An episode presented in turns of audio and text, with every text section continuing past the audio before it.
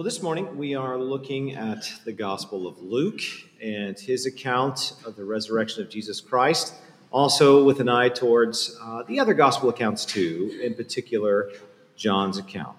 So we begin this morning, Luke 24. I'm going to start with verse 1, go through about verse 12, then jump ahead to verse 36. Let me read for us.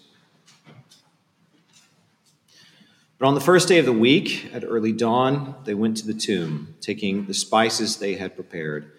And they found the stone rolled away from the tomb. But when they went in, they did not find the body of the Lord Jesus. While they were perplexed about this, behold, two men stood by them in dazzling apparel.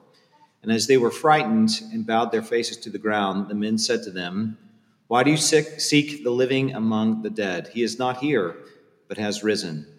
Remember how he told you while he was still in Galilee that the Son of Man must be delivered into the hands of sinful men and be crucified, and on the third day rise. They remembered his words, and returning from the tomb, they told all these things to the eleven and to all the rest. Now it was Mary Magdalene and Joanna and Mary, the mother of James, and the other women with them who told these things to the apostles. But these words seemed to them an idle tale and they did not believe them. But Peter rose and ran to the tomb. Stooping and looking in, he saw the linen cloths by themselves, and he went home marveling at what had happened. I'll jump ahead to verse 36. And as they were talking about these things, Jesus himself stood among them and said to them, Peace to you. But they were startled and frightened and thought they saw a spirit. And he said to them, Why are you troubled? And why do doubts arise in your hearts? See my hands and my feet, that it is I myself. Touch me and see, for a spirit does not have flesh and bones, as you see that I have. And when he had said this, he showed them his hands and his feet. And while they still disbelieved for joy and were marveling, he said to them, Have you anything here to eat? They gave him a piece of broiled fish, and he took it and ate before them. This is the word of the Lord. Thanks be to Christ for it. Let's go to him again in prayer.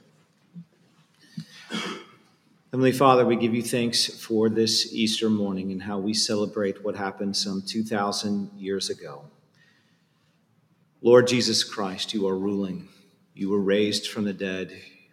You are even here amongst us now as you have promised through your Spirit. So we pray that we would have eyes to see and ears to hear, that this word would be good for us, that it would penetrate deep within us, whether we feel it or not, and that it would move us to love you, to respond to you, and to walk in your ways. We pray all of this in Jesus' name. Amen. All right, before we get to Luke 24 and the text at hand, it's I think it's important to define what the Bible means by resurrection because it is often uh, either misunderstood or perhaps worse, it's devalued by some Christians. And that's a serious problem because, as the Bible teaches it, resurrection is fundamental. It is fundamental to being a Christian, it's fundamental to our, our present life as we are living it right now, our, our future, and, and why we can endure and, and have hope in this life though we face tragedy and suffering and sin and all the various things that are hard in this life. Well, to begin, resurrection is not resuscitation. It's not CPR. It's not that Jesus was, as Monty Python maybe would put it, mostly dead, not having a pulse for a few minutes or, or something like that, but just happened to survive the ordeal and snuck off. No, by, by all ancient accounts, crucifixion was so traumatic that even those who were put on crosses for just a little while, a couple of hours, still died. It was horrific. One of the worst punishments ever devised to put a person through. Well, resurrection is also not like being a zombie. I've heard some young people kind of refer to it uh, that way. So Jesus was not the walking dead. So, in, just think about it. In one sense, in what sense would it be good to be a zombie? I mean, how, what, how is that kind of life any better than death. And who would want that sort of thing? Resurrection is also not life as a disembodied spirit. So Jesus did not become an angel or a ghost. I've, I've heard Christians say that, and that's not what the Bible teaches. In fact, the early church says that's a heresy, that is a denial of the gospel. And that's actually what various religions think life after death is. And you can see that in popular culture everywhere. It's like a bodiless soul in an immaterial heaven where it's strangely exactly like you always wanted earth to be. But that's not what the Bible teaches. If you had asked Jewish people in Jesus' day, about the resurrection, people would have told you that they expected to be raised from the dead to human life on this planet, and they expected to know people like Abraham and Moses bodily in the flesh, people who had long since died and decomposed into dust. So, our hope, as the Bible teaches it, is resurrection. It's resurrection. Even so, this question always comes up when I teach this. Even so, when someone who belongs to Jesus dies now, that person is immediately taken into the presence of God and is awaiting the resurrection. So, heaven, as a lot of people talk about it, heaven is not the end of our story. That's not what the Bible teaches. Resurrection is the end of the story. So, Moses like all the Christians who've died before us, who we've known, well, Moses is very much alive right now, enjoying God's presence, but he's waiting on the resurrection. That's his hope, and that should be our hope too. Well, that takes us to Luke. Luke 24 begins with Mary and Mary Magdalene and Joanna, Joanna, excuse me, going to the tomb to preserve Jesus' body. And they're going for two reasons. First, they, they initially had been, been unable to preserve his body because of the Passover and the laws on uncleanness and so forth. So, Jewish laws there. But second, they were going because they thought Jesus was dead. That's why they were going to the tomb. They were not expecting him to be alive, despite his teaching that he would be raised on the third day. And in John's account, when, when Mary Magdalene saw the empty tomb, she didn't assume resurrection at all. She assumed someone had stolen his body. It's not until she sees him, hears his voice, and reaches out to touch him, and these are all sensible, tangible things that she believes.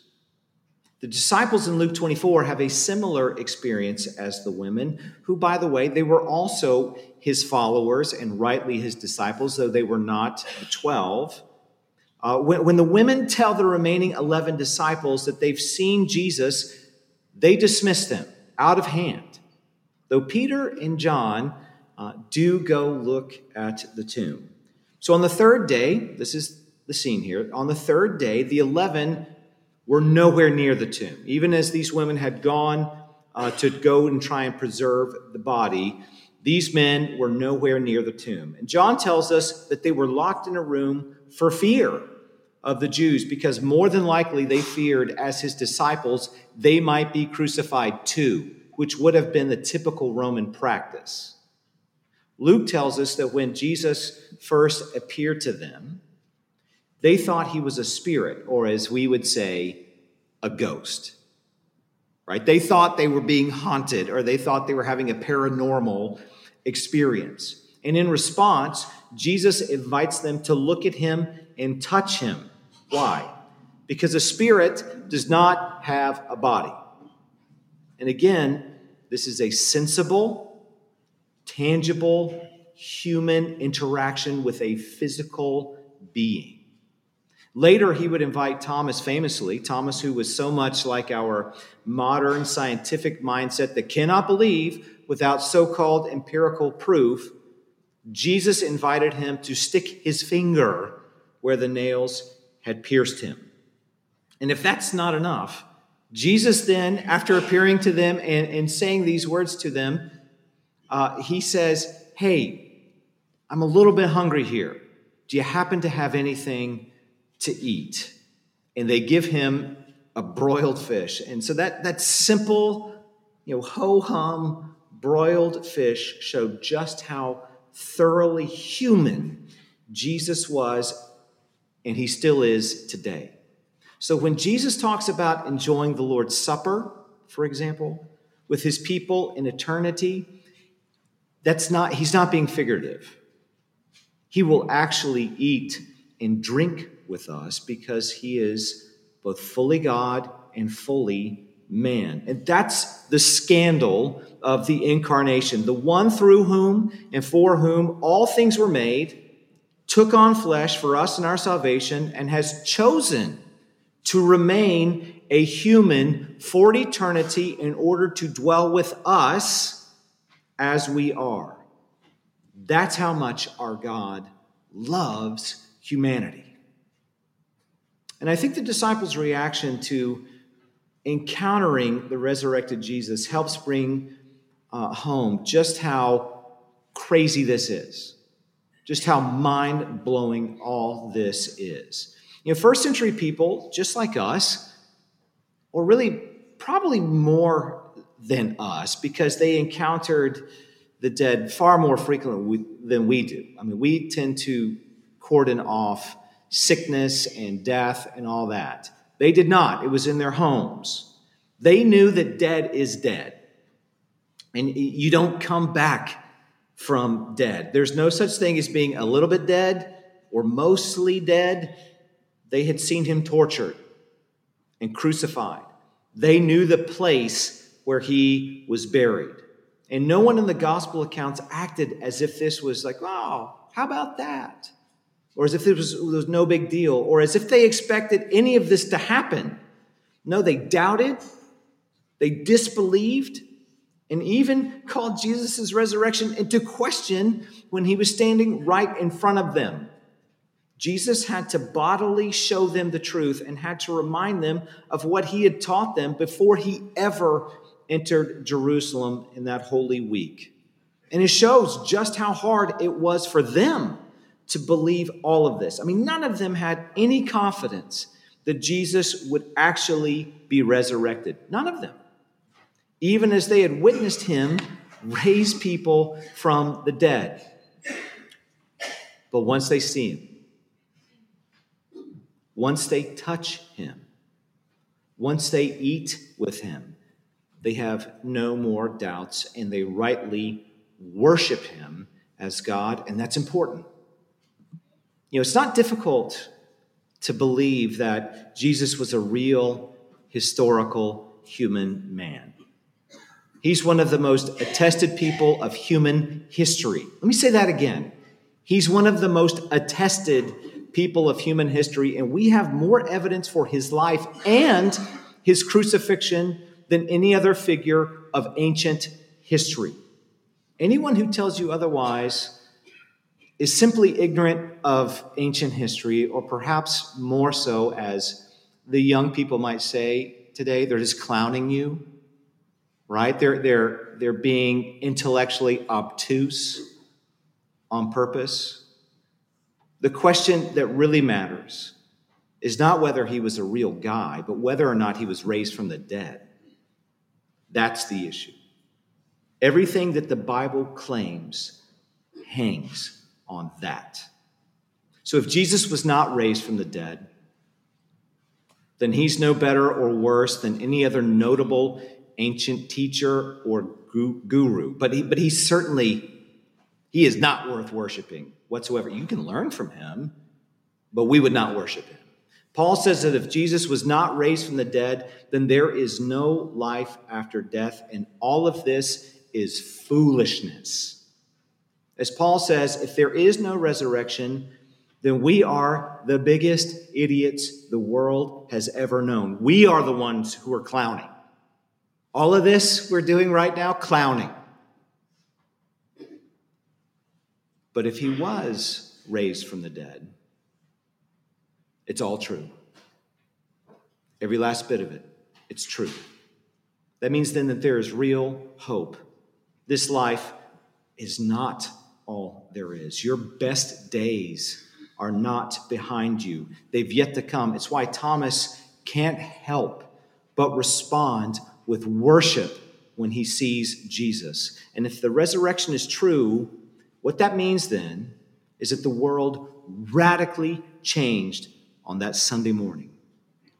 There are details in the accounts of Jesus' death and resurrection that are uh, they're often overlooked because they're strange uh, to our some of our modern sensibilities and casual readers sometimes just miss because of that the depth of what the gospel writers are saying in their accounts about what happened at the resurrection really the death and resurrection of jesus so for example in matthew's account of jesus' death we learn that the sun was darkened before he died and at the moment of his death there was an earthquake and rocks split open.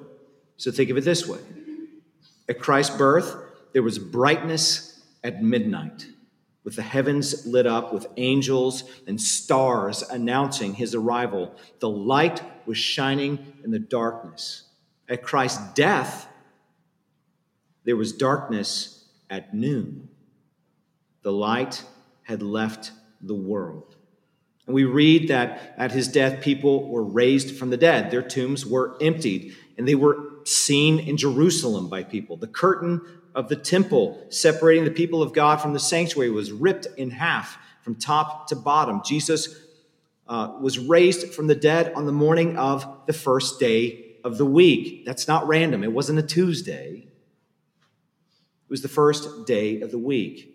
There was another earthquake at that time, and there was an angel who descended from heaven and rolled back the stone.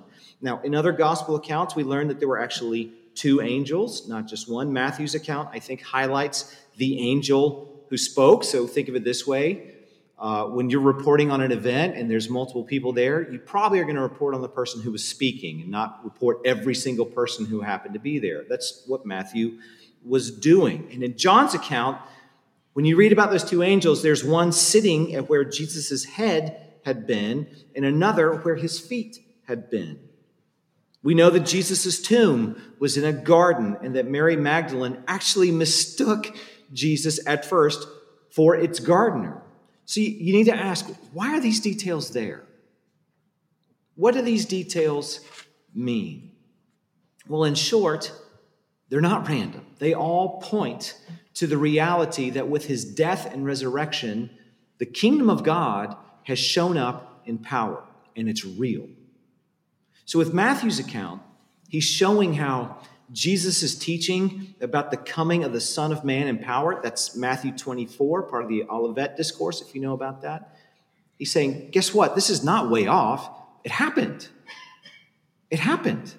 The last days of the present evil age had begun even as the new creation was emerging alongside it. Jesus is raised on the morning of the first day of the week. Why? Like with Genesis 1, new creation had begun.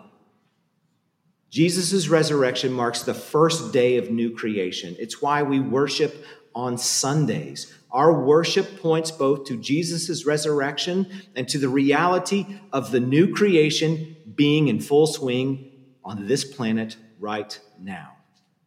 To put this in terms that, that maybe would resonate with uh, evangelicals from the 1980s or so, you've been living in the last days your whole life, as did your ancestors, your whole life.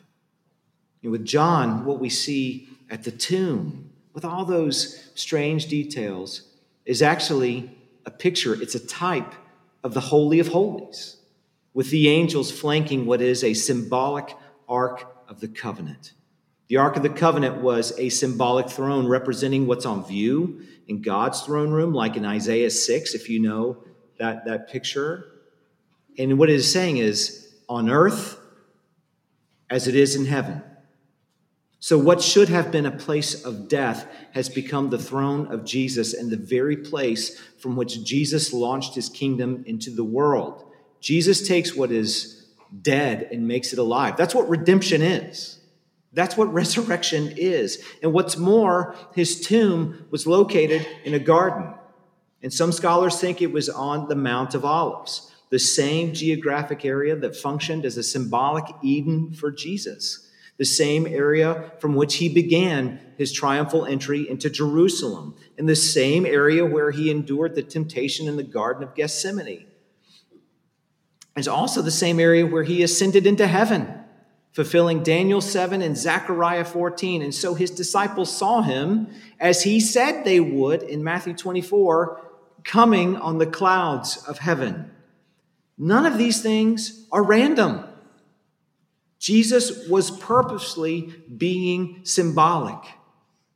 So, what we're supposed to see in the Gospels is not just a death and resurrection story. It's clearly that, and it's incredible. It's exactly, rather, what we've been studying in our evening uh, Sunday series. The hope of the Old Testament has been fulfilled in Jesus. What was that Old Testament hope? Let me run through it real quick. Adam's fall into sin in the Garden of Eden and its effects on the world would be undone. That happened in that garden where Jesus was raised from the dead. God would bring about the new creation. That began in that garden where he was raised from the dead. Sin and evil would be judged. That happened on his cross. God would triumph once and for all over his enemies. That happened on the cross. God's people would be vindicated. That happened on his cross and through his resurrection. The nations of the world would come to Jerusalem. That began at Pentecost. The Messiah would come. That began at his birth. The long hoped for kingdom of God would be inaugurated and would start to cover the world. That began at his resurrection. And the dead would be raised. That happened at his death and his resurrection, and throughout his ministry too. So the New Testament claim is that all of these things have been fulfilled in Jesus, even as they are continuing into the present moment. And that's what these gospel accounts and all these strange, kind of weird details are telling us. So, how you understand Jesus' resurrection directly impacts your life right now and your hope for the future. So if you believe what Jesus and Paul teach about the resurrection, it means this life is not all there is. I try and say that as often as I can. I don't care if you're sick of it. Because so often, living in the times we live in, we say this life is all there is. Thus, we have bucket lists. This life is not all there is. And your suffering, and your sin, and your shame it does not define you. No, Jesus defines you. We are not our own, but we belong to him in life and in death. And as D.A. Carson once put it, there's no amount of suffering, and all of us suffer in some form or fashion. There is no amount of suffering that resurrection can't fix. Your suffering and trials, your sin, your shame, all of it, it's real. And God is not merely with you in those things, though He is, and that's huge. He has promised they will not be the end of you. To believe in the resurrection means that we are both living in the last days of this present evil darkness, but also in the new creation at the exact same time. This means our lives, they will have tension. And that tension is often at war within our hearts and minds. Paul talks about that at length in the book of Romans. The temptation for American Christians, however, is to believe that it's only this present evil darkness that's at work. I've heard that my whole life. And that Christ, uh, he's ruling, but it's way off in heaven, but he's not ruling over what we have right now in his kingdom. It doesn't feel like it's really come because I don't think I can see it. That's why so many of us are cynical and pessimistic and believe that the world is going to hell in a handbasket and that the best Jesus can do is burn this place to the ground and let us escape it. But that's not what he teaches. That's a Jonah mindset, which doesn't really believe for God so loved the world. Or maybe it doesn't want God to love the world. Or worse, it's the mindset of a disciple who thinks Jesus is incapable of redeeming what he made, including humanity. As Anne Lamott famously said, we are Easter people living in a Good Friday world. Think on that. We are Easter people living in a Good Friday world, or again, as Eugene Peterson put it, we are a colony of heaven in the country of death. So, resurrection then does not mean that we should be like the Amish. You know, we, we don't circle the wagons trying to keep the world from creeping into our homes because that's impossible. You can't escape your own heart. Nor do we think this world is not my home as if following Jesus is merely a spiritual thing and we're just trying to escape his creation. Because the resurrection ushered in the new creation. It's already here, but it's not yet here fully. Jesus calls us to be in the world, but not of it, straddling the two realities of the present evil age and the kingdom of God, which means most of your fighting, most of the war you will fight, will never be seen because it's happening in your own mind and in your own heart. We are not our own, but belong, body and soul, to our Lord Jesus Christ in this world that He made. So, for example, when you look at the first Christian communities, they were nowhere near close to perfect. I mean, just go read First Corinthians. It's not utopia. Not at all. They had serious sin. Even so, they lived with this, this tension I'm talking about present evil darkness, new creation, in their ordinary daily lives. So even though they lived under real oppression, which was far worse political circumstances than, than we do endure, far worse, they lived, they lived with hope and they proclaimed Jesus as king. They tended to be outward looking people and weren't nearly so worried as we are about their security or their happiness or their well being.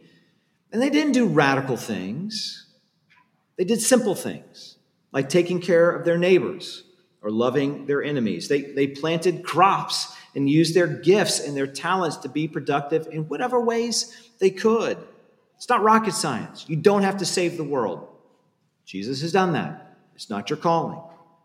They like to do things like eat and drink together like we did this past Wednesday night. And they both fasted and feasted as acts of worship in recognition of who they belonged to and what time they lived in. They worked for justice in whatever ways they could, especially for widows and orphans. Some of them were literal slaves. Some of them were part of the highest classes of society, and they came together in one church and they struggled to work past those cultural tensions. And you know what? It was hard. It was really hard. But still, they thought the fight was worth it. And what united them, what drove them, and the only reason they would choose to live like this, and nobody chooses to live like this, by the way, unless it's Jesus. If not for the resurrection, this way of life, again, is foolishness. It's clowning. If not for the resurrection, this way of life is foolishness. And yet they were convinced that the one who made the heavens and the earth, who proclaimed this world as good, who had redeemed them from their sins and ushered in the kingdom of God, the new creation, despite how it looks to the world, through the Messiah Jesus, that's how they lived. That was their conviction. That's got to be our conviction too. You know, Jesus is ruling over this world right now. That's the gospel claim. That's the resurrection claim. Jesus has promised to redeem this world and to make all things new, which includes you. And that work, it's already begun. It's already begun. And Jesus has promised you life forever with him, and he promises to redeem everything about you and to make you whole. All your hurts, all your wounds, all your embarrassments, all those things that you don't want to get out, that you would be horrified if they were on TikTok or Twitter or whatever. He has promised to redeem, and He has already given you the down payment on that promise through the giving of the Holy Spirit. So, because of Jesus, we are on we are an Easter people living in a Good Friday world, a colony of heaven and a country of death. That is who we are because of Him. And it is, as He says to us in Revelation 1:18, one of the most Beautiful verses, one of the most hopeful verses of the entire Bible. This is Jesus speaking. He says, Fear not, I am the first and the last, and the living one. I died, and behold, I am alive forevermore, and I have the keys of death and Hades. So the one who was raised from the dead, he's for you, and he assures you that you have life forever with him. Christ is risen. He is risen indeed. Let me pray for us. Heavenly Father, there is no God like you, a God so full of steadfast loving kindness and faithfulness that showers his grace and his mercy and his love on countless generations. You've been doing it for the history of the world. Thank you for this grace and this mercy that we have through Jesus, who is our King, our Lord, but not just ours, but over the whole world, whether they see it or not. We thank you for the hope of the resurrection. We thank you for the hope of the life we have both now and forevermore. And we pray all of these things through the Spirit who intercedes for us and works in us and sanctifies us. Amen.